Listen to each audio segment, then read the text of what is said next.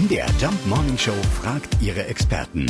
Fakt oder Fake? Ja, da hat man alle Hände voll zu tun auf der ISS und dann kann man im Weltraum nicht mal duschen.